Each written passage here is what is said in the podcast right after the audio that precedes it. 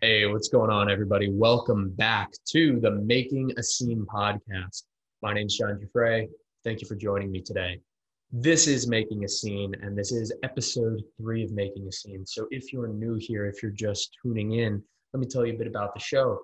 This is a show where I like to interview and, and speak with people who I think are really unique characters, people who are unorthodox or creative individuals. They could be artists, entrepreneurs, innovators, influencers, they could be activists and leaders, or they could even be educators and healers. All I'm interested in is that they're making some kind of a scene and that they are unique characters themselves. And in each episode, I want to go deep into whether it's a mentor they had or some kind of life experience or something they discovered or read about that's made them so unique, that's given them that kind of, you know, the the special ingredient, the magic thing, right, that works for them to make the scene that they want to make. And I try to talk to them about how they integrate that into their work and how that makes their work different than other people in their field. And finally, we end with talking about the kind of scene that they want to make moving forward, what kind of impact they want to have, and, and where they think their story is going. Um, today on the show for episode three, we have the one and only Jack Murphy. And I really loved speaking with Jack. It was, um, you know, I'll, I'll warn you now. The episode is, um, uh, it's it's kind of political. He's he's a political guy, and I don't bring you that to um, to try to be some kind of partisan or political pundit because I'm not that, and I don't want to be that. But politics is the realm in which Jack is a character, and it's the area in which he's literally making a big scene.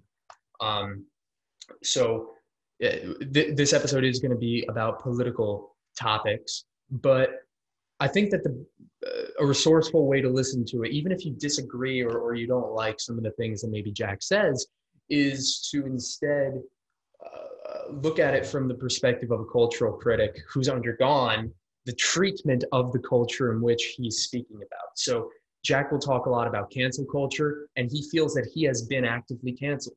He'll talk about gender dynamics, and that comes from his experience going through a rough divorce and, and coaching other men who've, you know, gone through similar situations. So, um, you know, have an open mind and, and jump right in. But let me tell you a bit about Jack. He is an author. He is uh, he's the author of the book Democrat to Deplorable, which is about why there were millions of people who voted for Obama in 2008 or 2012 who then switched to vote for Trump and might still be doing so and why, and why more might be on the way.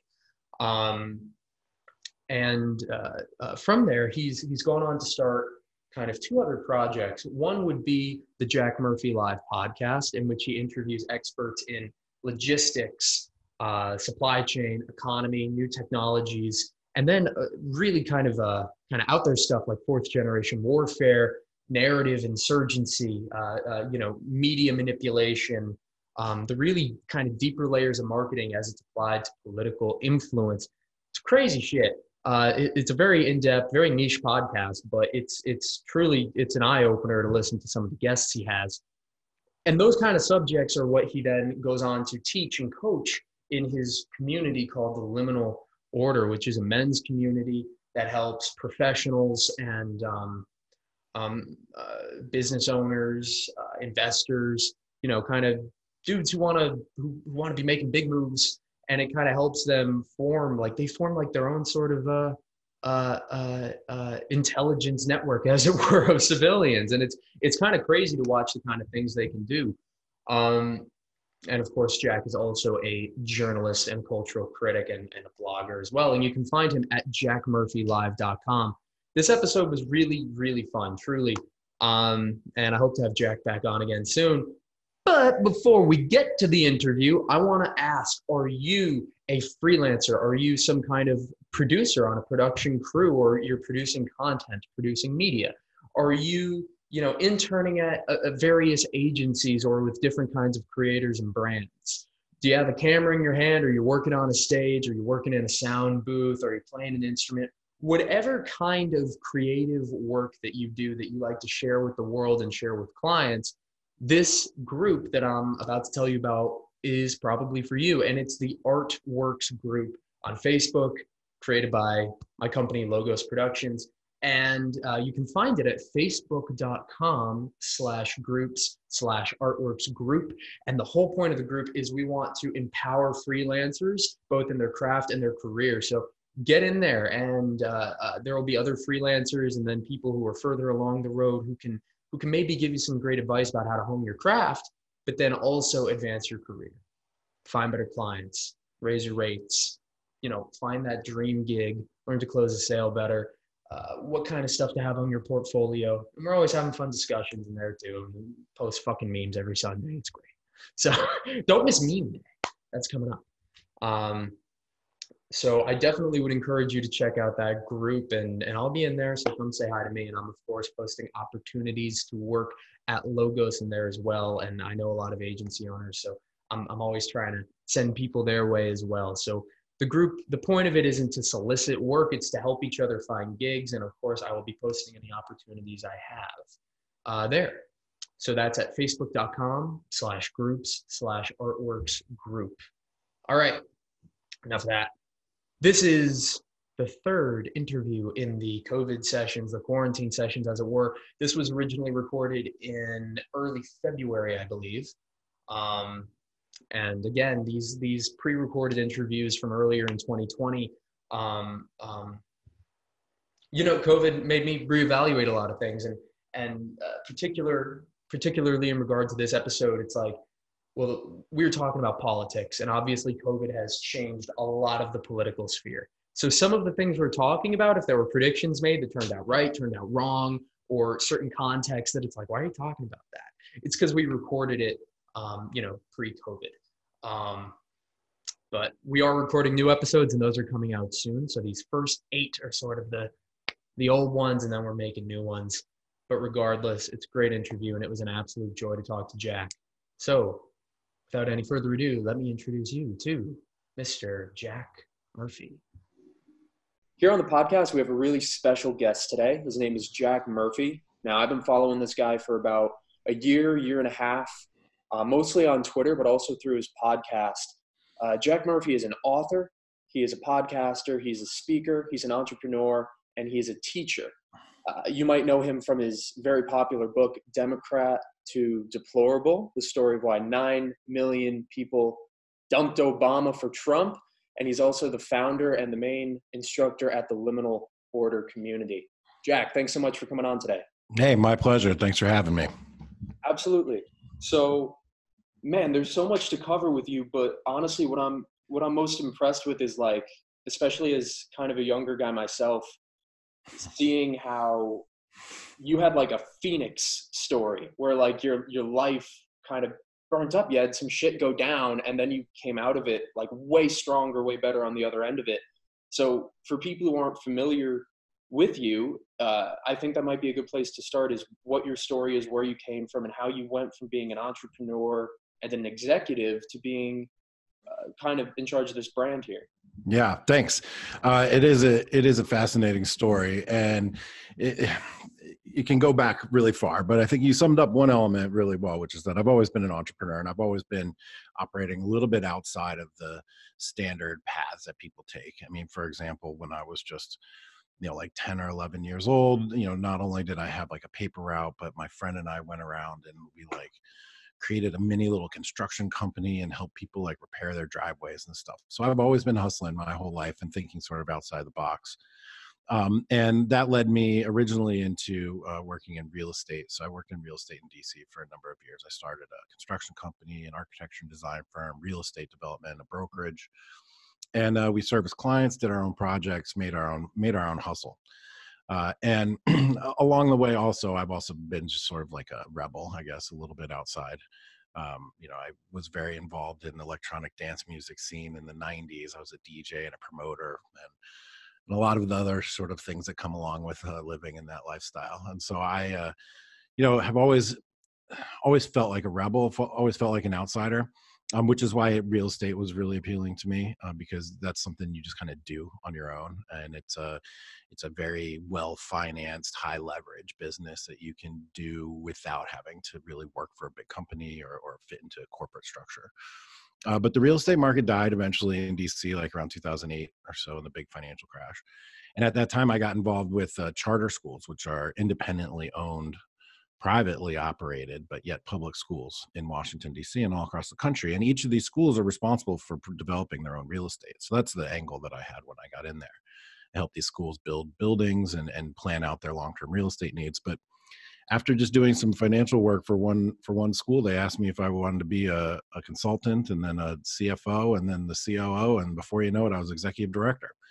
And uh, what was great about uh, the charter school world is that there is a lot of autonomy and independence. And so I was able to act sort of entrepreneurially there as well. And I ended up taking over some of the most uh, troubled and distressed schools in the District of Columbia and helped turning them around through doing things that were pretty radical and sort of outside of the norm and, and very aggressive. And we got we got really great results.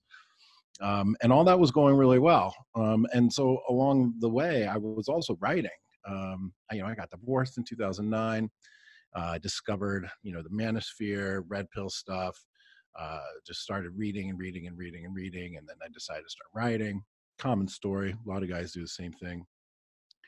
Started blogging, and uh, got on Twitter, and then uh, Donald Trump happened, and so then the election really took off in 2015, and that sucked a lot of us into thinking about things uh, from a political perspective because if you spend any time reading the sort of positive masculinity, you know, readings or writings, you can begin to see how the things that that affect our relationships and the dating and mating market in the world today also are the same things that are affecting our political markets and our and our economy and our society in general. So it was a very natural segue to go from writing about uh, relationships and and the circumstances we find ourselves in to then thinking about the larger cultural issues so all this is happening at the same time as i'm still working in charter schools right? So i'm still working every day to help educate the poorest minorities in, in the district of columbia. And when i say poor i mean like 100% of the students were below the poverty line.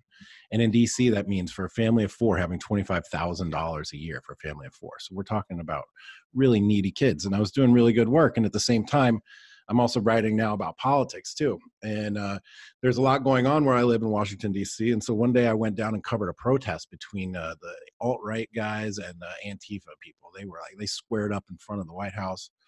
There was like, it was like Revolutionary War style, like on either side, two lines, they just marched right towards each other. And and uh, I just stood like right in the middle, just taking pictures and just sort of observing everything. And I happened to be photographed in a picture with this guy uh, Jason Kessler, who was the one who organized the Charlottesville debacle. Mm. So uh, there was a whole other story that happened, but the long story is that, or the short story is that those photos surfaced, other photos surfaced, and the uh, Antifa people um, wanted to figure out who I was. And you know, I was using a pen name. Jack Murphy is a pen name. It's it's sort of my real name, but it is definitely my real name now. Uh, Jack Murphy. I was using a pen name, so they wanted to discover who I was and uh, they did some crazy back tracing thing and figured me out and launched a campaign to get me fired from my job. So you know i've been working 10 years in charter schools helping turn around some of the worst performing schools in the city. And in a matter of, a, of minutes uh, because of a coordinated misinformation and slander and defamation you know campaign by antifa they called me nazi and racist and uh, I got I got fired from that job after uh, like two month investigation, depositions, lawyers, uh, you know, testimony, all this crap. You know, like I am not now, nor have I ever been a member of the alt right, like things like that. I had to say to try to save my job, but it didn't matter, and I never apologized because they were wrong, I was right, and uh, it ended up getting me getting fired. So you know that was um, March, I guess, 2018 and uh, there wasn't a very there wasn't there weren't very many options for me let's just say that. The charter school world was completely closed off because you know you can't be a racist not that i am but you can't even have the accusations of being a racist or a nazi and work in a field that's so heavily uh, infected with discussions of race and such. And so that that field was totally cut off for me. I've always been independent entrepreneur sort of renegade. Um, my book was about ready to come out and so I added all those things up together and realized that the only way forward was to sort of jujitsu this negative energy, turn it around on itself, and turn it into something that was going to be really positive for me. You know, I had been reading the anti-fragile, you know, lessons out there. I've read Taleb's book. I've I've read a bunch of people talk about the anti-fragile sort of business approach and lifestyle. and I figured, well, fuck, man, I'm getting all this pub. I'm getting, you know, it's like a national story, and people are blowing up my phone, and you know, there's articles written that still are out there in SEO sort of zombie land. Uh, you know, and the, the the ACLU was interested in taking my case, and I talked to them for a long time. So this was there was a lot going on. So I just took all that energy and I turned it into something positive for myself. And uh, I realized that I had become a victim of the things that I was writing about: um, misinformation, online network wars. Um, you know, the this misapplication of this term, these terms about bigotry and and and I realized that you know not only was I writing about it, but I'm now living it, and now I'm actually sort of a a, a, a cast member in this movie, and now now I have sort of a path and a role to play that was bigger than I had anticipated, and so I just doubled down. I've just put my foot down, pushed hard, put the book out, did a did a national tour where I traveled around to various universities, talked to kids promoting the book um, did some some some public speaking at a few conferences and whatnot, and got one coming up here in a couple months again. And uh, just went just went all the way as hard as I possibly could. You know, it's uh, there are times in your life where there are very few choices in front of you, and and even even so, they're still hard to take. And I'll admit it was it was quite a struggle to go from you know, being like what 41 years old with a lifetime of accomplishments, you know, master's degree, multiple successes in different industries, and then just have basically my resume just ripped up and, and torn to shreds right in front of my face. And so, you know, that whole part of my life just kind of vanished. That all that work uh, that I had put into building credibility and reputation and uh, bona fides, you know, just poof right up into thin air so you know it was dark time man. I, will admit there were definitely some periods of time there where you know the the future looked bleak but uh you know i'm not eh, i'm not um, one to give up and um, definitely a fighter. So uh, i saw this as a as a challenge and opportunity and i just fucking went for it man and here we are now. Uh, it's been it's been just about two years since i was doxxed and uh, I've been able to enter into and become highly successful in an entirely new professional career. And not only uh, just being successful professionally, but uh, sort of spiritually and morally, in my sense, because uh, the liminal order is something I believe that's doing a lot of good for people in the world and a lot of good for men. And uh, it's a wonderful thing to have my my professional life, my personal life, my values, my goals, my vision for the future, uh, and my hobbies like like writing and social media having it all lined up together and so every day everything i do is is focused on my mission and that mission is bringing me all kinds of satisfaction exploration new opportunities and uh and now a, a full-time new professional career so it's it's been a crazy ride um, but I do believe that I'm really only just getting started, and uh, 2020 and beyond are going to be really, really impressive and fun for me.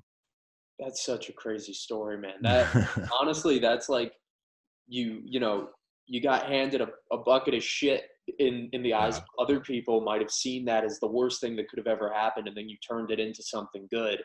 And that's like that's such a common theme i'm noticing with people who uh, weren't asking for that kind of political attention necessarily. Like um, one of my clients kiara bickers she was just on the podcast last week um, you might know her from uh, Cernovich's hoax documentary. Um, oh yeah, sure. By Kiara Robles. She was yeah. um, maced by Antifa because she was wearing what they thought was a MAGA hat, but it was a Bitcoin hat at um, a Milo Yiannopoulos event. And then all of a sudden, she's attacked by Antifa. Her name's all over the news. All kinds of crazy shit going on, and now she's leveraged that. What was supposed to be at first like you know, she was in the tech community, she was in the Bitcoin community, which is pretty far left community and she was getting some hate at first because of it and then it she managed to leverage that into having her own business. Um, we're working with her to put out a book and a course now but that's just a story that you see so many times. It's like when you can get attacked and you can take it sitting down and let it fester and ruin your life or you can be like well gotta like you said jujitsu roll with it and turn it into something good now yeah. Well, you know, cancel culture is a real thing and it's an epidemic and it's a problem. And but it doesn't necessarily apply equally to all people. Um, I would say that guys like Kevin Hart that get canceled from doing the Oscars or whatever, uh, they're not suffering any ill effects of uh, quote cancellation culture. Um, but there are people who are just regular folks that don't have a million billion dollars behind them, don't have a million social media followers already, uh, and they um, experience these episodes of mob hate and destruction where their goal of the mob is to exile you and to ruin you. It's like an assassination attempt. It's it's really meant to destroy your life and to keep you from participating in in common culture just in our society. You know they're they're they're taking away people's abilities to do financial transactions social media presence communication methods uh, making you so toxic other people don't want to hang out with you or even be seen or associated with you in any capacity make it so that when anybody applies for a job in the human resources department googles your name at the first thing that comes up is some lie and bullshit about how you're a racist or a nazi or maybe not even that. Maybe you just said something stupid that got caught on video that is now going to be the defining moment of your life for the rest of your life. And there are people every day who have to deal with that that that aren't equipped to bounce back uh, and there are people you know unlike myself who i will admit i'm sort of on the far end of like um, willpower and urge to fight and some level of resources but i would say i'm an exceptional case and i think that most people that experience this cancellation uh, end up suffering some serious serious consequences. There was a story i read about a guy who uh, something he something he did or said stupid got put on YouTube and it was the number one thing for his name and he couldn't escape it and he got fired from his job and he applied for jobs for like two years. One day his friends and family hadn't heard from him for a while and they finally just just discovered him like dead in his car. Like Jesus. I feel the, I feel the power of that SEO. You type in my real name and you type in my pet name. You it, in two seconds you can read 50 articles about people calling me a racist, Nazi, bigoted, you know, misogynist or whatever. You know, I I feel that. I know that. Um, and so there wasn't a future for me in in um, what's the word I'm looking for? Want to say acceptable culture, common culture. I can't remember. A polite company. There is no future for me in polite company, which in some ways is fine because I never wanted your polite company anyway. Um, but you know, I did like the money. Uh, so it was, uh, and and and I did like you know the work that I was doing was really tremendous, and that's one of the saddest things about it is having that taken away from me. Um, but uh, not everybody has the same uh, anti fragility and slash resilience in order to to turn that around and to make it something worthwhile. And I'm just eternally grateful for the support of all of my followers, readers, listeners, uh, book buyers, members of Liminal Order. Um, you know, people donated just thousands and thousands and thousands and thousands of dollars to me to help me with legal fees and to help me with uh, you know getting my studio set up and uh, travel and just helping me get started down this down this road in a full-time way um, that other people just don't have access to. So to everyone that ever supported me to retweets likes uh, book reviews donations members in the liminal order all of it you know i really sincerely appreciate it because none of this stuff would be possible without you guys at all. Damn man. I, so one thing that is kind of standing out to me is one of the things that might make you more capable of being anti-fragile is yes there's probably a personality element or you know skills you developed from from your career but one of those skills is being able to identify narrative warfare mm. and strategies mm. and you talk a lot about this on the um, on the sales page for the liminal order i was going through that and you sort of identify these different factions the blue church mm-hmm. the red insurgency and then the the resistance group i'm I'm curious about, in terms of understanding narrative warfare and, and media strategies and how uh, political movements form. How did you understand that when you were working for the charter schools, for example? And how is, has your understanding of that evolved? What's your growth with that subject been like? That's a that's a very good question. um, in my in my book, Democrat to Deplorable, I outline an experience that I had um, with one of my schools where I was doing everything right. My all of our metrics were were awesome. Everything was going in the right direction. Um, but my board of directors uh, wanted to move me out. Maybe I made the job look too too easy or something. I don't know.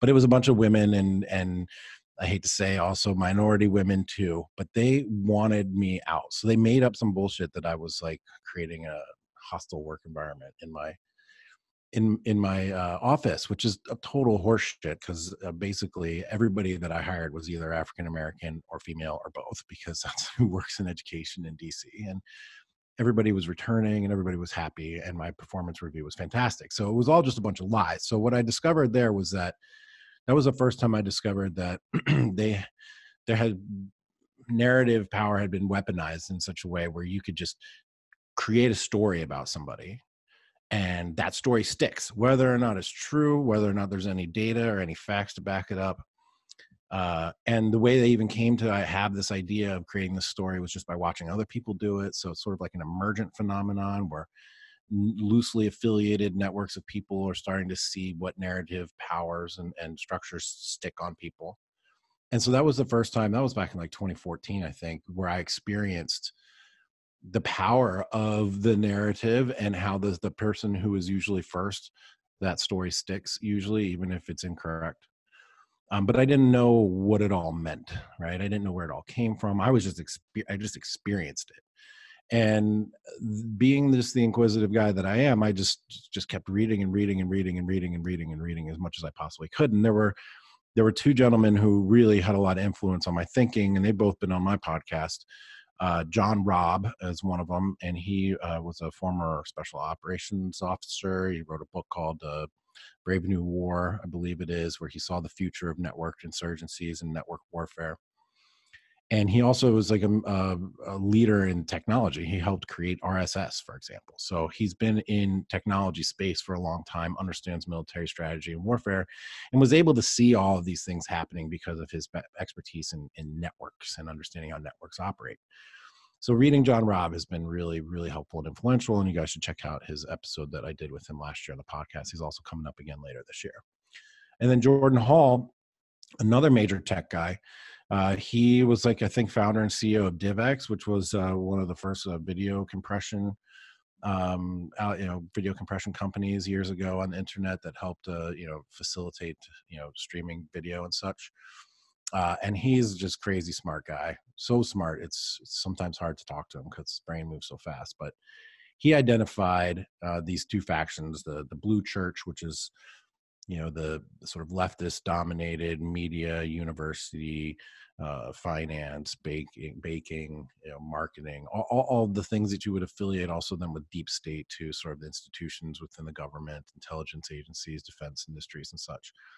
All of them had been wrapped together under um, following certain narrative structures and that power came from the way that the narratives were distributed. So in this case in the old days the blue church their power came from the fact that there was like one guy on the nightly news who would tell everybody what to think and that was very powerful and effective for creating what he jordan hall called social cohesion right so if you go back to like uh, Harari's book *Sapiens*, you know he talks a lot about how we organize ourselves around imagined orders, and it's basically like stories in our heads that are what bring our tribes together. Um, we have the capacity to only maintain certain number of relationships and we don't know how to actually judge people all the time so one way that we judge them is do they believe in the same stories that we believe? And so when the blue church had total control over all the narratives it was easy to sort of build some social cohesion even if it was around lies right? Well what he saw and what we've all experienced is that social media has completely changed that landscape. And instead of one person talking to a million people you got a million people talking to a million people so what that means, there's now more uh, opportunities for additional narratives to seep into the, into the mm. conversation. Uh, and so instead of having a dominated discourse that's meant to you know create social cohesion and control people we now actually have a completely distributed social discourse which has the effect of, of, of polarizing and tribalizing all of us because now instead of just picking from one or two narratives to believe and then to signal to others that this is the tribe that we belong to based on this shared understanding of some imagination you know imaginary story now we can pick and choose and niche down and pick one and find one that matches us and suits us even better. So when you take these two concepts together with the network warfare from john robb you know the idea of the blue church jordan hall describes it also as a red insurgency and you sort of put it all together with uh, intersectionality and radical feminism, your own experiences on social media and Twitter and whatever, you can really begin to see how the stories are what are is driving everything. Um, Scott Adams, who's going to be on my podcast tomorrow, he's famous for saying that we're you know watching two different movies on the same screen or whatever his analogy is. We're all we're, we're watching two different you know movies. We don't have any common perception of reality um it, as he says in his book it feels the same to be exactly right as it does to be exactly wrong and, and so and so um now it's a battle for like in the old days it would be a battle to control the method of information distribution. So if you wanted to have control of the narrative, you would have to start like a TV network, buy satellites, you know, launch them into space, build a huge network and studios and put people in offices all over the world and shit.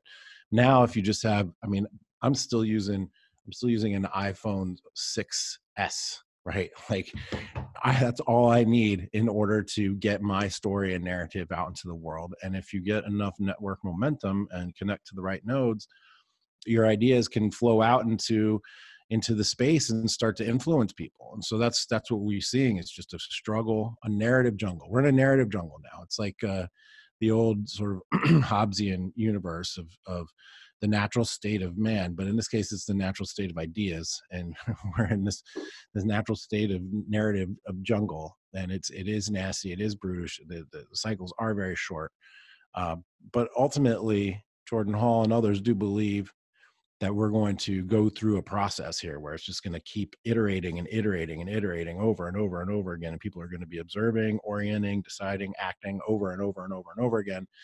And there may be a new a new equilibrium at some point but that is far away from now. Uh, and so right now and for the foreseeable future all, all there is out there is uh, just competition for that space in your brain where you can latch on to that imaginary story by imaginary i don't mean it's real or fake i just mean it's not you can't touch it it's not a thing it's all in your head. These are just ideas in your head that control the way we think, feel, see the world, operate, love, interact, you know, do business with, vote, have wars over.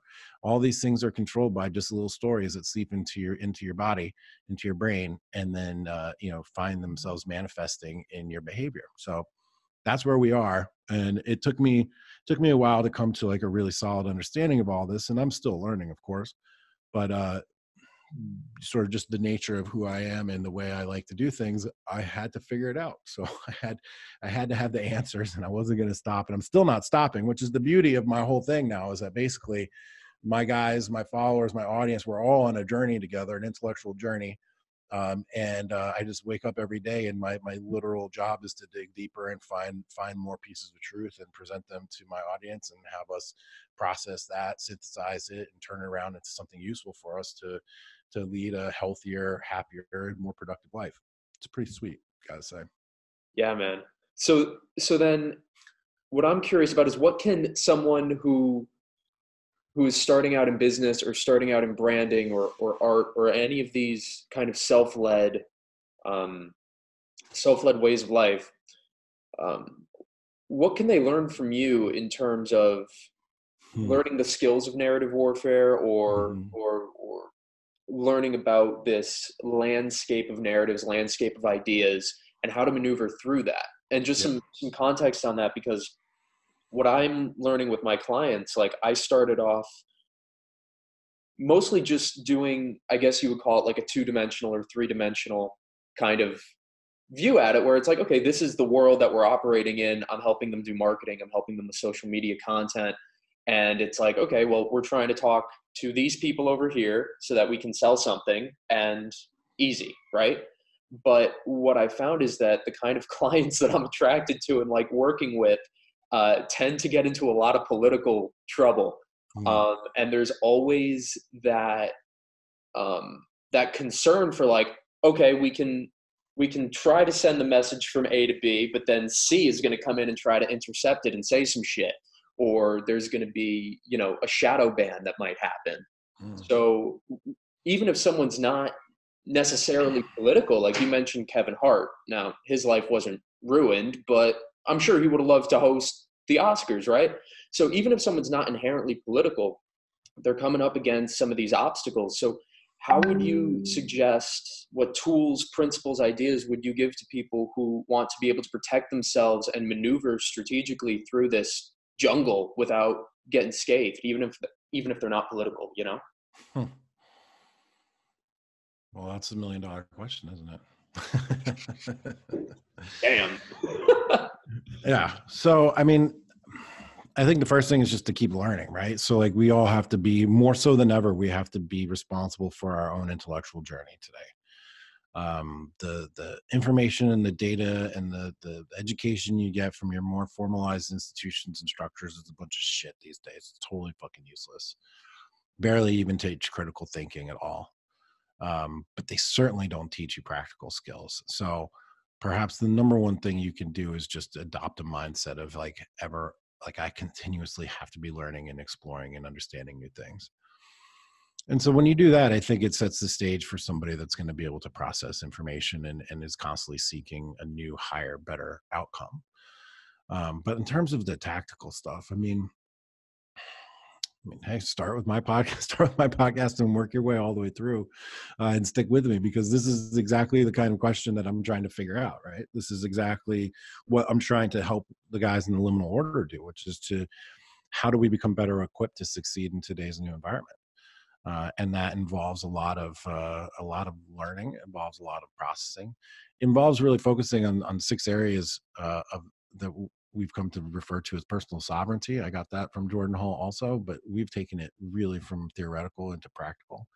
And a couple of them are just is one of them is discernment. So like this this is an element of personal sovereignty that you have to develop. You have to develop your ability to discern fact from fiction, truth from a lie, relevant from irrelevant, signal to noise. Uh, and it's it's a skill that's even more useful today because there's so much fucking noise out there, right?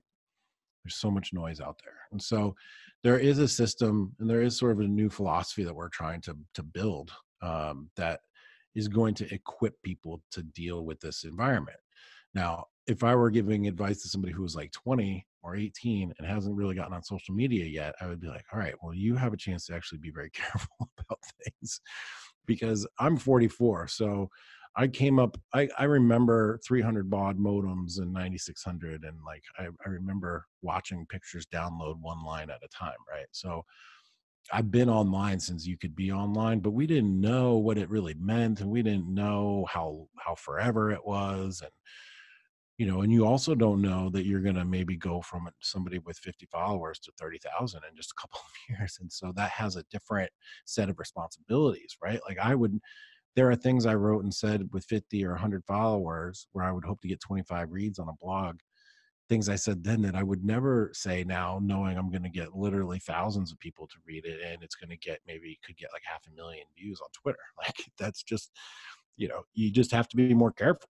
Um, and so I think guys coming up who are a little younger have an advantage in that sense, and that they can start off their social media and online sort of eh, footprint without being as stupid as I was.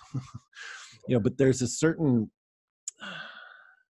you have to be high variance in order to get noticed. And what I mean by that is that their discoverability is the most difficult element of marketing or sales or brand development or personal brand exploration or whatever uh, or just thinking or being a thought leader discoverability. How many guys do you know with 50 followers that are actually really super smart and have a lot of cool things to say, but nobody's listening to them? I mean, right. it's not an issue of whether or not they're smart. Uh, it's not an issue of whether or not they've got something interesting to say. Um, they could be the smartest fucking guy in the world, but if nobody knows them or is listening to them, then that power is greatly diminished. So discoverability is like the main, the main challenge. Um, you can learn how to write copy. You can learn how to think you can learn how to do sales stuff you can learn the whole talent stack which i've taught myself from start to finish storytelling tech stuff marketing copywriting sales techniques persuasion techniques launch techniques you know I, have learned and, and, and, taught myself all that stuff. Um, but discoverability is the trick. If you don't get discovered you can be the best copywriter in the whole world and have the best product with the best offer and your social media history can be pristine and clean and no one can touch you but if no one knows who you are it doesn't matter. And so when i say you have to be high variance in order to be discovered that means you have to like some of the things that you do and say have to go really far outside the norms because shock shock shock shock value right? Shock value spreads so much more than uh, than deep insights. like today, the deepest insights that you have are terrifying. like nobody's gonna nobody's gonna spread that really. You know, it's like, oh, we're set up for like 50 years of some crazy cyber tribal warfare that nobody knows what's going to happen, and governments are going to fall by the wayside, and political parties are going to be destroyed. And, uh, no, you know, that's that's scary. But if you say something crazy you know, if you do something crazy, if you chain yourself to the front door of fucking Twitter or something, then you get discovered and then people hear you. So you kind of have to you have to do stuff that's a little crazy in order to get people to listen in the first place. You know, draw them in with the outrage and keep them around with the content. That's sort of a, a general generally good philosophy. Although a lot of people will tell you that viral traffic doesn't convert for shit. And it, and in a lot of ways it, it doesn't. Uh, but I will say on Twitter, when my when my tweets go viral, I definitely definitely have an acceleration in follower count. Um, but you have to, you know, so then of course you have to have the content to back it up from behind. But my whole my whole point in saying this is that like my discoverability moments were really horrible and shitty for me. okay, so uh, be careful what you wish for, right? Like mo- most of the time, your discoverability moment is not going to be something super positive, right? Because people don't spread positive news or information as quickly as they spread negative news or information. And so, very few people that I've noticed have been able to just, you know, work their way up through the whole pyramid without having something shocking or outlandish or being, uh, you know, far out in one field or the other. Um, and and a lot of it is done to get attention, but you know, it's the attention economy. You need to get people's attention in order to get anywhere. The copywriting, the sales, the best website, great images, good all that shit. None of that, you know, it's all important, but and but none of it's special. You can learn all that. It's just technique. It's just like learning how to build a table or whatever. You just learn how to build a table. But if you don't get discovered, you've got nothing. So when people ask me, how do I get started? You know i told them i'm like look i blogged and wrote in relative obscurity for a couple of years and it took like people trying to assassinate me in public for me to really get the legs and momentum going in order for me to make a real difference in the world. And you ask yourself well is that something that you really want to have happen? Is that something you want to have happen to yourself? Now some people manufacture that shit right? They will create events that will make them get them infamy and notoriety and there is definitely some value in that um, i do remember chicken sandwich wars or whatever, like Popeyes and Chick Fil A. They're all fight. They're all fighting. Their Twitter, you know, avatars are like fighting online stuff, creating a conflict, creating attention. Because um, you know, one of the basic fundamental concepts of persuasion is that attention is influence, right? So how do you get attention? People love fights. So conflict is attention. Now that model worked really well for somebody like Mike Cernovich, right? Conflict is attention, attention is persuasion, persuasion is influence. Mm-hmm. And so he put that together. Conflict is is is uh, is influence, and that and that worked for him. But you know what? He doesn't.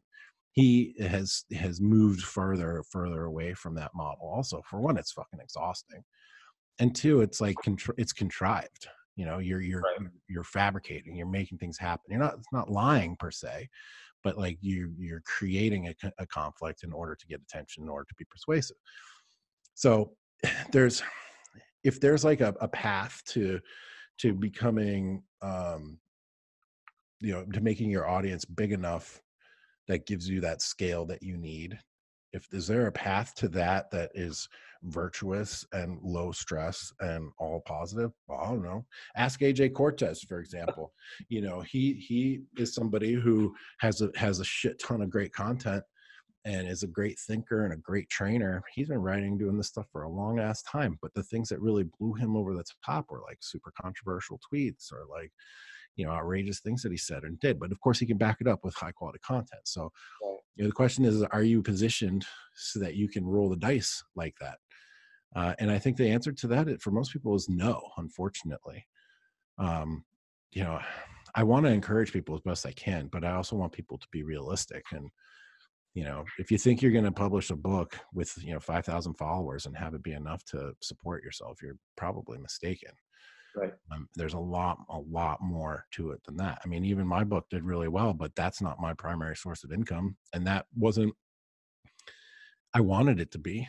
you know, I had dream had dreams of it. I'm like, well shit, if I could just sell like 35 copies a day every single day of the year for the entire year, oh, that'll be good, right? But come on, like that like less than 0.01% of books sell that many. Now, I've sold a ton, sold more than I want uh, than I hoped. Uh, and they can it continues to sell. In fact, sales are up like three months in a row now. So I'm pretty. That's two years later. I'm pretty happy about that. But it's all the other shit that came from it. So, you know, a book these days is just sort of like a, a business card or an entry point into a little bit more of a sophisticated audience because you've proven that you can really do something if your book's any good. Um, but you know, like I said, it all comes back. You have to be high variance in order to become discovered in this environment, uh, unless you're just some amazingly wicked networker. Um, and you know, the way to do that is to be to offer value to people, and you know, you have to really put yourself out there and on that front i'll say social media networks um, if you think you're going to grow your social media network just by tweeting a lot or putting out a lot of blog posts you're absolutely wrong uh, the most powerful social media online networks are built offline with handshakes and closed rooms and at dinner tables and over drinks they're done over you know birthday parties and social events and shit because guess what guys most of the big nodes in my net, Twitter network, they're at my actual friends. Right. like, like, you know, so if it ever seems like there's like a cabal or a conspiracy or like it's cliquey or whatever, it is. It totally is. And that's because people like to work with people that they like. And you have to create genuine friendships first. People with powerful social media accounts know that people are trying to be friends with them for their power you know, I warn our friend Roman McClay about that all the time. People keep coming to him, keep coming to him now with all these ideas and asks and questions and wants and stuff. And that's because he's starting to have some juice. Mm-hmm. So I, I, worry about that for him. Um, but uh, yeah, if you're going to build a powerful social media network, you have to get out in, in life and make friends with people off offline. As crazy as that sounds, right? get off Twitter and go make some real friends. And then That's when you're ready, marketing tip, piss off Antifa. Yeah. I, I, mean, you know, you mentioned Mike Cernovich moving away from kind of the the controversial marketing angle, and like he has two kids now, so I don't blame him for that at all. It's like I remember seeing videos of Antifa, you know, threatening to put like chemicals in the air ducts at one of his events or something, yeah. and it's like Dude, yeah, I was, I was at that event. They were there. They were planning to gas the event with toxic gas, and they got arrested for it. Thank God the Project Veritas and James O'Keefe they they had undercover guys within Antifa, and they discovered that, and they got those guys arrested. You're right. It's crazy. Mike's had death threats. Mike, I mean, I have had too. I mean, I've had people chasing me around, telling me that you know they were going to fill me with lead, and there's like a black, you know, a, a mob of people and you know wearing black standing outside, just screaming and yelling at me when I'm just trying to have drinks and dinner with friends so yeah, for somebody like Mike, you know, you know, he got sucked up way into the political thing. He was, Mike was, uh, Mike became a chess piece. Mike, Mike's a chess master himself, but he also became a chess piece. People were using him from above to to do their bidding as well too. So he got caught up in a much, much, much bigger game. That is for sure. I'd ask you more about what you mean by that, but I have a feeling you probably can't tell me. I mean, I mean, it's pretty obvious if you just look at uh, the, his content and the things that he talks about, and the people that affiliated with him and helped him and boost him. You know, he made it up on Drudge for a while. You know, and he's on Alex Jones, and you know, he had a very powerful and does still have a very powerful uh, communication system. And so, whenever you, and it's the same thing with Roman, right? It's like Romans is just on one thousandth the scale as Mike's right now. But as soon as you build something, people start coming to you looking to use your power for their benefit. So we're all pieces on somebody else's chessboard at all the time, whether you know it or not. And uh, you know that's why Mike's sort of threat profile was probably pretty high there for some time because he was, you know, intimately involved in the political operations and things. I mean, the guy was breaking stories about National Security Council meetings and things that the, the chief, you know, the head of our national security were saying behind closed doors and stuff. So like you start doing that, then you get attention from a lot of people that want you either helped, silenced, or whatever. Um, so you know that that's a, a, slightly different profile that 99.9 to the nth degree of your listeners aren't ever going to have to worry about but even for somebody like me uh, I, still have had to deal with that. I mean and it's not just like you walk down the street and people yell at you um, it's that they find out where you coach little league and then they write the little league board and they get you banned from coaching little league. So it's like it's shit like that that happens. I mean that happened to me too. So uh, it is sort of like a constant uh, warfare, uh, especially if you touch anywhere near politics, anywhere near you know modern culture or philosophy. Um, and even if you don't, you're invariably going to say something that pisses off people in those spheres too. So you get sucked into it. Um, it's hard because the polit- politics is everything right now. Um, it's everywhere. Everybody's involved, um, or at least they think they are. They care. Everybody's super passionate. So it's uh, interesting. I don't know if it was always like this. It doesn't seem like it to me. It seems sort of new that politics is like our new passion, national pastime. But um, you know, but for most of your guys, I don't think they have to worry too too much about that.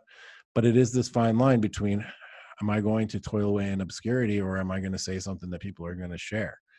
Uh, and that is, you know, that right there is basically sums up the the sad state of affairs in all of our media today because they know specifically how to maximize profits by maximizing your outrage and that is what they have to do legally and, ob- and they're they're obligated to do it to their shareholders. So if they have tools by which they know they can maximize their profits and they don't use them i mean that's some uh, that's failing their fiduciary responsibility. So it's it's everywhere and uh you guys have to ask yourself is this the is that the life is that the life that you want? Because it's not really for most people. At the end of the day if you knew and you could feel the uncertainty the the risk uh, what it's like to be constantly attacked uh, and i don't mean just like people saying mean things online. I mean like literally following you around the city chasing you down at dining you know when you're eating or at parties getting you getting you fired from coaching little league, getting you fired from your job, preventing you from doing financial transactions, getting your social media accounts banned, silencing you, exiling you. If you that if that's within your risk profile, then by all means start start talking about politics. and you'll know you'll know that you have reached some element of influence when that shit starts happening, but it only gets worse from there.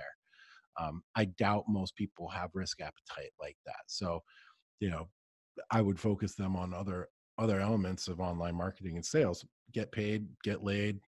Uh, what's the third one? Get paid and get laid. I mean, that's really all there is. get paid, get paid, get laid.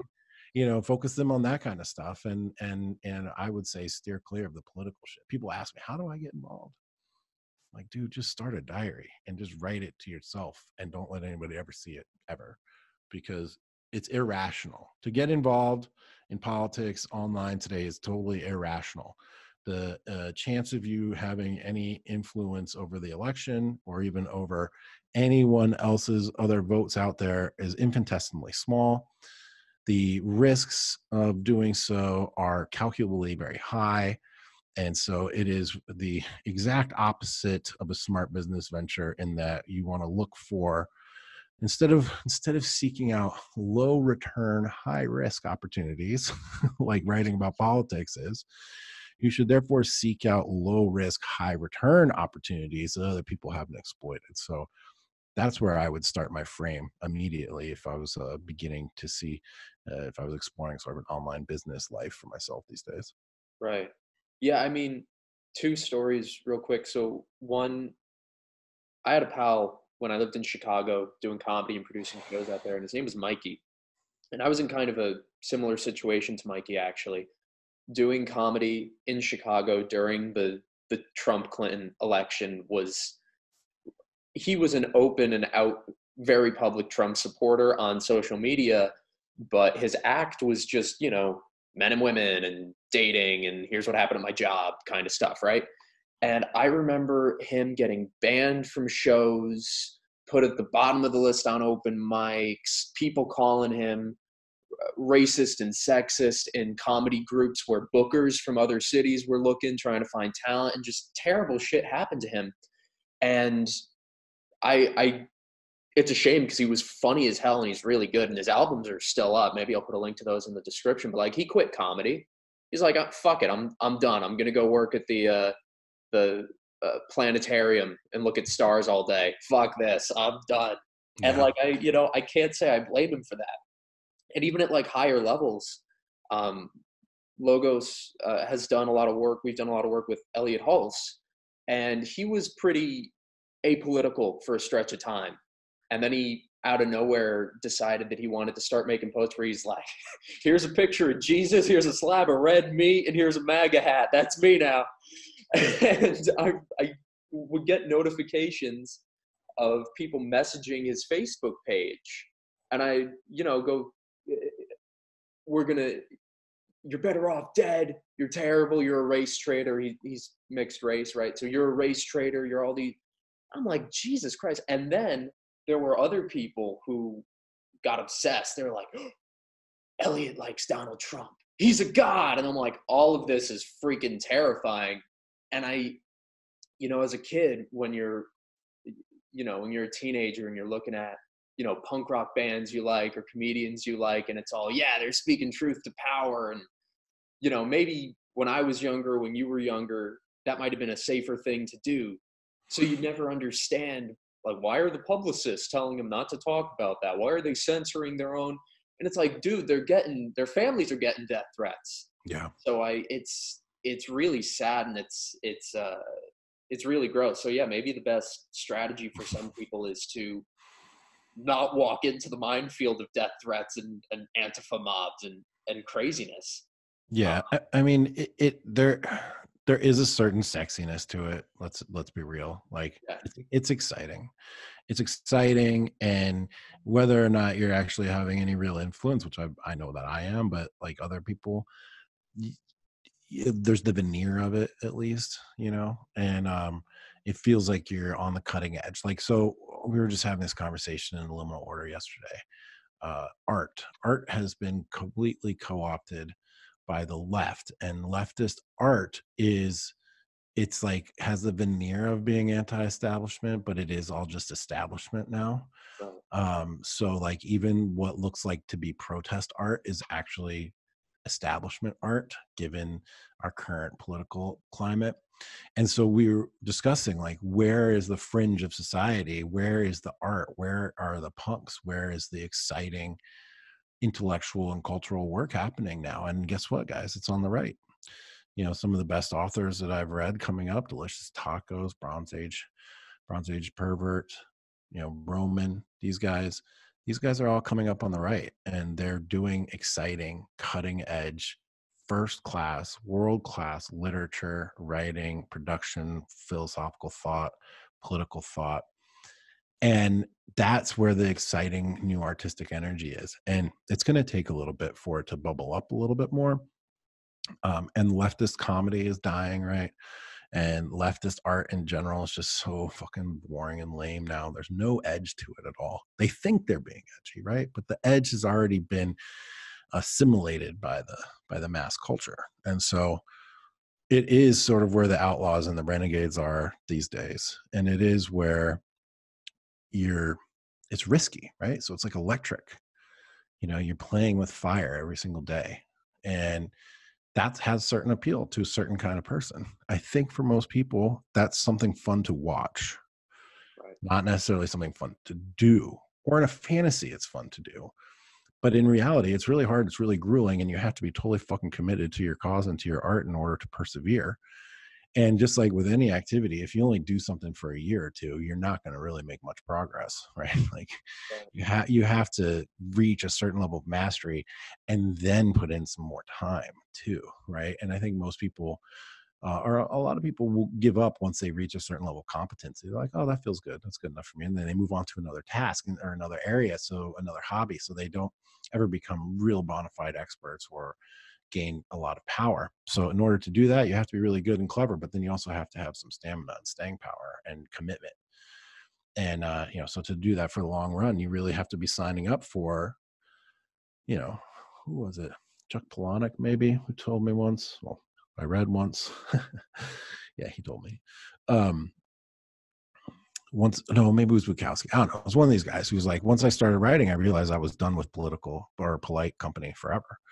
You can't you can't write honestly about the human condition and still find like good graces of normal everyday people because your job is to point out the fucked up worst shit that you can find so that we can have a better understanding of who we are. Of course, there's other ways to do it, but that's one way. And so it is exciting. It's an exciting place. It's an edge place. It's a twilight universe. It's not the mainstream. It's not under the spotlight of just normal Tom, Dick, and Harry, you know, Nebraska, whatever. No, no slight to that, of course, but um, it is it is definitely where the sizzle is right now, and so I'm happy. I'm happy to be there for that. Uh, but man, you know, my kids paid a price. You know, my son paid a price. They still don't fully understand what happened, why daddy lost his job, or why this happened, or why daddy couldn't coach, or why do people hate you, you know, things like that. They don't really understand just yet, but uh, you know, they've had to pay a price, and I feel bad for that. That's the that's like the one one element that I do have some. You know, I wish that that didn't happen. Um, but for the rest of it, it suits me, dude. It suits me. I'd rather run through a brick wall than you know take my time walking around it and dancing, whatever. I want to. I want to just fucking go for it. So this is this is the right place for me, but I don't know that it's the right place for everybody. And I say that like respectfully and like like out of concern for you. Yeah. Yeah. Well, I honestly, your story is is it's a very strong example of this massive cultural shift and you've taken more, more like more bullets than you're probably in the top 1% of people who've taken bullets over right? And yeah. You're kind of the thesis statement of your book democrats are deplorable right and it's like I, I i saw it happen with my friend mikey i've seen it happen with some of my clients and it's like even with me i was when i was in, in high school doing comedy at nights i was I was on the left. I mean, I was never super far out or anything, but I was just kind of, you know, I'm a classical liberal. like that was just kind of the default position. And then over time, like I remember I dude, I did a, a comedy show at my college where I made a joke about a family member I had who said some racist shit about black people. It wasn't okay. And I was mocking them. But in the joke, I had to utilize you know some stereotypes and some language and i was in chicago doing it the room was one third hispanic one third black and one third white people with blue hair and the only third that got pissed about it were the fucking professional white people who went on and it sucked because i remember there were people who lived on my floor in my dorm who were friends with people i was friends with who were writing these long diatribes about how i'm a freaking bigot and it's like that hasn't stayed with me. That was drama that lasted for maybe a week, two weeks. So I'm hardly some big victim over. But I remember feeling like, all right, I probably shouldn't go to any parties this week. I probably shouldn't go do comedy this week. And I can't even imagine the scale of that. Like, okay, now I, I literally cannot go to my kid's baseball game to coach like I want to. I I probably shouldn't go into that city publicly and do a meetup in public because Antifa will show up. Like that's that's fucking insane. Yeah. And I so we're recording this the day after the um the Iowa primary delays, quality control, whatever the fuck. So I have a feeling that this question is going to be especially relevant today because it's going to make the number go up from 9 to maybe a bit a bit more than 9, but why did 9 million people vote for Obama and then say whoops and go to Donald Trump? Why did that happen? And do you think that that's a pattern that's going to continue in light of yesterday's events? Yeah, I, I've always made the argument that the the path from Democrat to deplorable is pretty much a one way ticket, right? It's like first of all, first of all, if you leave the Democrats to go vote for Trump, they're not going to want you back anyway, Democrats, right? First of all. Second of all, it, it is a grueling experience to have to shed your prior associations and and some of your belief systems in order to come out on the other side. And that's not something that people want to throw away. You get invested, right? And you want to be consistent. That's another one of the elements, foundational elements of persuasion is people people like to be consistent with their thinking and with their feelings and their actions and so making the very bold effort if they did it publicly or at least even to their family to say that they voted for obama twice at least and then went to vote for trump you know i think that there's an element of consistency people will, will pick up on but that's just psychology in reality there were so many so many issues you know in my book we identified a number of them. One was just the ongoing impact of globalization uh, the way that uh, the engagement with China and the World Trade Organization in 1999 uh, in early 2000 led to just the, the carving out of the Midwest of America. We lost millions of jobs of uh, manufacturing jobs which isn't just for 3 million people it's their families and then their extended families. So you know that's really impacting like probably tens of millions of people and we looked at uh, also the, the life on college campuses as a number big big big factor where basically every kid goes into college and gets indoctrinated into leftist ideology right off the bat, starting with orientation, where they tell you you got to start introducing yourself by your, you know, what your pronouns are, and that uh, you know the people's feelings are now your responsibility and stuff like that and they tell you all about rape culture which doesn't exist and so college campus life was definitely a big one. Fighting back against uh, radical feminism another. So like one of the big topic people talk about even in hush terms even in economics they call it uh, the de-risking of the economy or they call it the feminization of the economy. Uh, we see the demasculinization of our society. Um, we see all kinds of negative effects from radical feminisms rise through through our institutions and people are tired of it so there's a whole complex that goes along with it. It's you know you're a racist you take this implicit association test and that we've proven that you're a racist and you must be brainwashed and bad things eradicated out of your brain.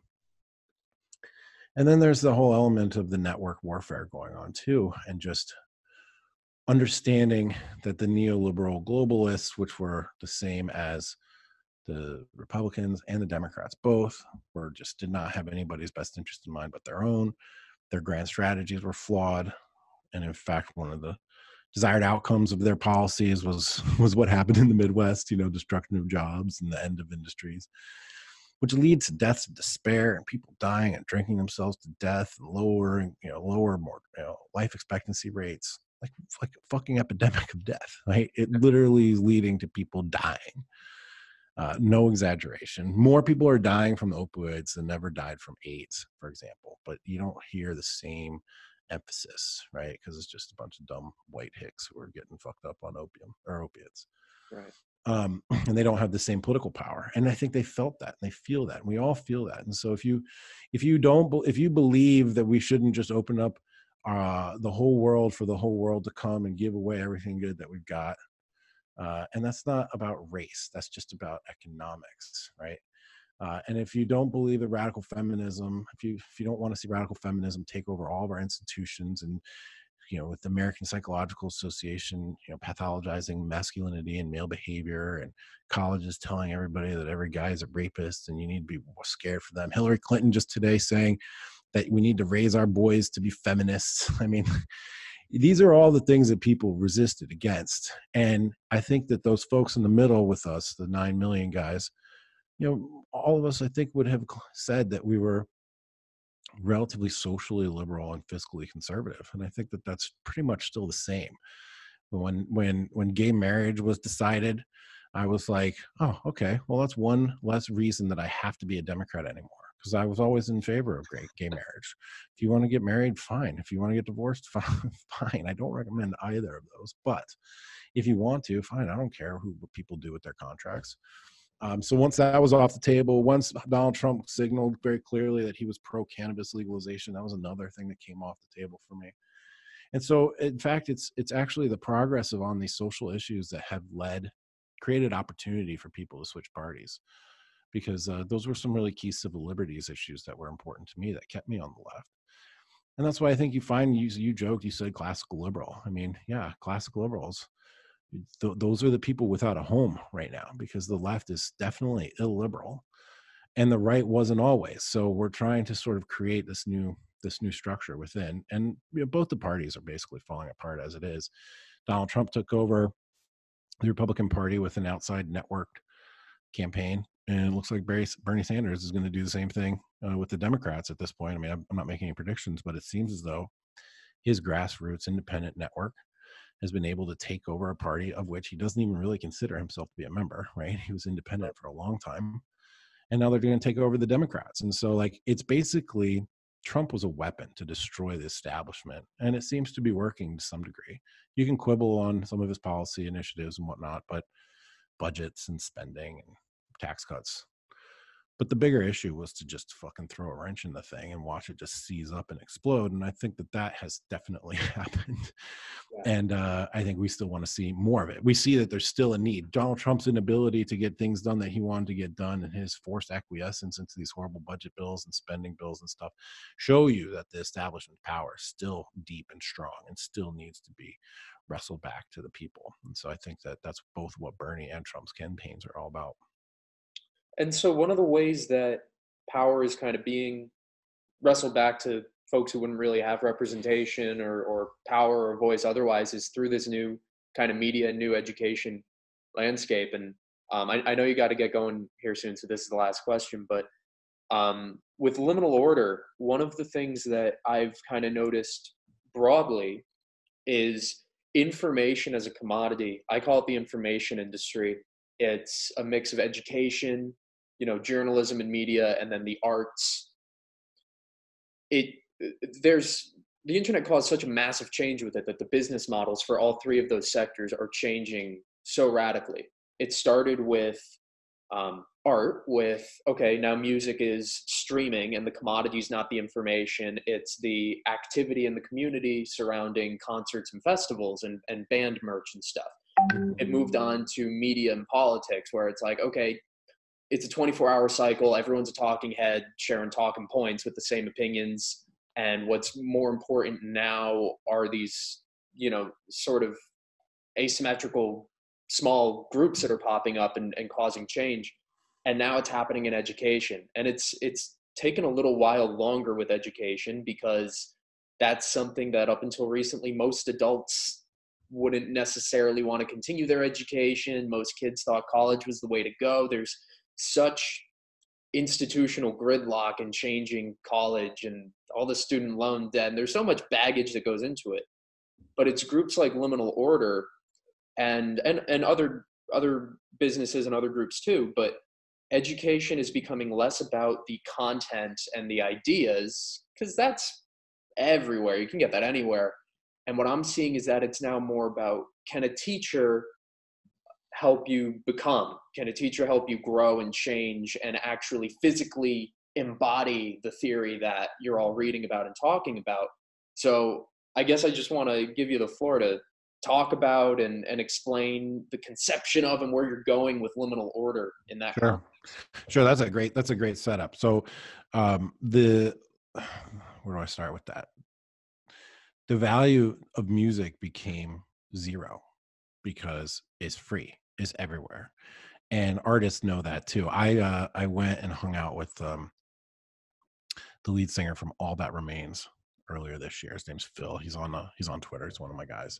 Nice. and uh i went and saw his last show up in baltimore and we're hanging out backstage and he's like look man i'm basically a traveling t-shirt salesman now. So they, right? So they they spend they spend one year touring and then the next year in the studio and the next year touring next year in the studio and he said they make most of their money by selling T-shirts, and that's because the music is free. Because now they have to give it away. They literally you put an album out and you put it out for free, right? So that value in that creative endeavor has been stripped away, and so the value actually in music and information today is not in so much the creation of the new information, but how to curate how to pick the most important information out of a sea of noise okay and so I was talking earlier about discernment. That's one of the key things to helping you have personal sovereignty is increasing your ability to discern what's valuable and what isn't, what's useful, what's helpful.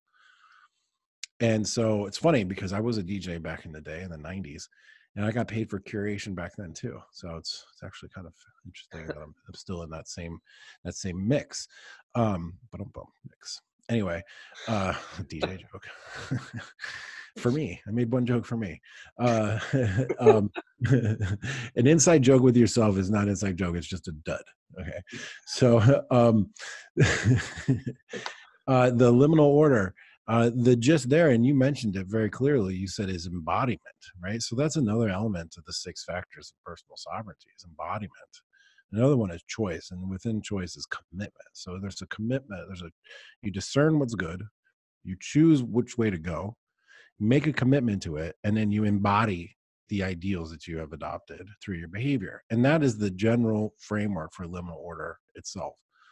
I set out to, to go on a mission to expand and update my mental model of the universe um, and to and to have a better set of tools with which to observe um, the universe, discern what is important, and then to live it. And that's what we're doing in the liminal order. Every day we spend time trying to a enhance our abilities to understand the world, not first through uh, you know, like cognitive skills, but through personal sovereignty elements. So we make sure that we're focused on our physical fitness. We got fitness standards. We make sure that we're managing our stress and our anxiety and whatnot by meditating. So we have meditation challenges, as ironic of a statement as that sounds. Um, hurry up and meditate. and uh, and next and next month we're doing a um, some a workshop on cognitive behavioral therapy, which is a, a non-medication uh, technique to help manage stress and anxiety and to help control your mind and your your mindset. We're also going to be working on a uh, we have a logic workshop coming up with a logic professor, philosophy professor. So what we're doing is is we're trying to we're trying to tune our instruments to be the best version of themselves possible because we live in this chaotic world where nobody really has the answers of what the future is supposed to look like. The old system's crumbling right before our very eyes. And the just the fog and the chaos of the pre before the new system stuff is just now happening. So we that's what the name liminal means. Liminality is the state between two fixed points. The liminality is the unknown, it's the chaos between two points of stability. In other circumstances, liminality is like uh, what happens when you enter into a rite of passage or a ritual. And so liminality is is a, is a state of unknowing where foundations and, and institutions and established things come and go and and they turn to dust and new structures and new substrates of thought and thinking and life and society are being built. And it's a chaotic period and that's why the liminal order is a pun right? It's or it's a play on words. You can't have order and liminality. That's sort of contradictory but uh but order is like fraternity. So this is this is an order of men who are committed to enduring and thriving in this period of liminality and the way that we do that is by becoming the best people that we can be strongest that we can be so we can be a better service to first ourselves then to our families then to our communities and then hopefully to the nation. And so that's what we're doing. It's an academy it's a fraternity uh, it's uh, just a bunch of guys having fun, goofing off. I mean, some of our busiest channels are on food and drinks and sex and stuff, but we do have ongoing study conversations around all these issues meditation, fitness, uh, discernment, embodiment, choice, logic, you know how to train your mind mindset. This is another reason why mindsets become such a popular subject these days is because our fucking minds are fucked up. We yeah. need to we need to fix them. We need a new mindset to engage with this world and to thrive and so that's that's what we're doing and the guys uh, support me then in in my mission of going out there and talking to experts like i'm talking to scott adams tomorrow uh, i'm talking to head of major political think tank the week after that you know high level evolutionary psychologists uh, you know phd thinkers on all kinds of things um, artificial intelligence is what i'm doing after this call here. And so you know they support me in going out and trying to discern the right information. I bring it back we talk about it we synthesize it we you know implement it into our model and then we move forward and try to do better. Uh, and the one last element of it is really service. So it's really about giving back. And so we have done coordinated community service work, charity work, where we all got together and donated certain things to charity across the nation. Uh, and then we do service work internally with each other. So we've got mentors and mentees, and we've got a community care committee uh, where people who are experiencing crisis or trauma or something, we get together, we support them either through money or effort or time or something. Uh, and so it's uh, it's really a community uh, in every in every way you can think of it. We've had meetings in New York, D.C., Denver, Austin, Nashville, San Francisco, Los Angeles, and more coming. So you know we're nationwide. We got guys getting together all over the place, and we're all just trying to do the best that we can so that we can be the best that we can, so we can help our family and our community. And we all see this as the answer to this big problem, which is what the fuck are we going to do? With feminism and and the the feminization of America, the de-risking of our uh, economy, and political correctness, and all this stuff that we're dealing with. This this is our answer. This is what we decided is the answer, and uh, I'm just honored and grateful that I get to to work on this every single day. The guys trust me enough to go out there and do it for them, and uh, we are just continue to grow. We got 150 guys in less than what in seven months. I suspect we'll be about 250 by the end of the year, and from there, who knows what's going to happen, man. Wow, dude, that's I commend you. Congrats on on growing so big and getting stuff done. Thank you. Um, it was an honor to talk to you today. I had like this whole list of questions. We got to about a third of them, so I'd love to have you back on at some point and and go deep on other subjects. But yeah, I'd be happy to do that, man. I appreciate it. Awesome. Well, you know, that's that's it for now. JackMurphyLive.com for the blog, for the podcast, for the book Democrat to Deplorable. You can find that on on Amazon if you're looking there. Get get it on Kindle. Uh, on jackmurphylive.com, you can also find the liminal order and get on the email list for when membership opens up. They currently do have a wait list because it's so popular. And I believe that's about. Oh, and at Jack Murphy M U R P H Y Jack Murphy live on Twitter and social media. Go find him. Go follow him. It's great stuff. Jack, thank you so much for being on today. Hey, my pleasure, man. And seriously, uh, if you want to do this again, maybe in a month or so, I'd be up for it. Beautiful. Thank you so much, Jack. All, All right. right. Thanks for tuning care, in, everyone. Have a good day. All right, guys, we did it. We made it to the end. Thank you for fast forwarding to my beautiful face. I don't blame you for doing it. I don't really know what this thing is, but you know, we'll figure it out. We'll get there. Guys, I hope you enjoyed this show, this episode of the show. Please subscribe and, and stay tuned for more Making a Scene. Please go follow Jack at Jack Murphy Live on Twitter, on all social media, and his website is jackmurphylive.com. And you can find his blog, his podcast there, and his book, Democrats are Deplorable. And um, I don't know if there are openings when you're listening to this because they often uh, close membership. But if you're interested, if you liked what you heard from Jack, go check out his liminal order group.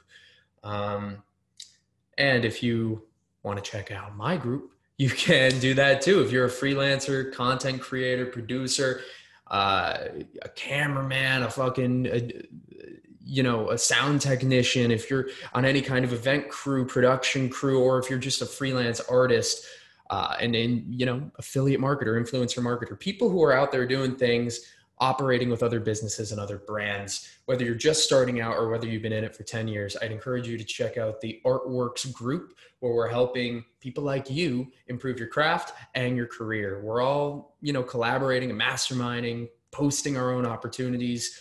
And then of course i'll be in there if i see you know work opportunities at my agency other agencies uh, creators that I really, you know, appreciate and respect. If they're hiring, I will always post opportunities in there. Um, and then of course we, we talk about how we can, you know, be, be participating in our career in a way that, that we really want to, that, that feels authentic to us and that we're fairly compensated for that. So we're honing our crafts, we're honing our careers. We're also posting memes every Sunday. We're posting memes and they're great memes. So please come look at our memes. And if you like this show, please also consider checking out logos.productions. That is the URL. Fucking nailed it. www.logos.productions. You can add a backslash. You don't have to. If you're fancy, you can do it. I'll see you next time, kids. Have a good day.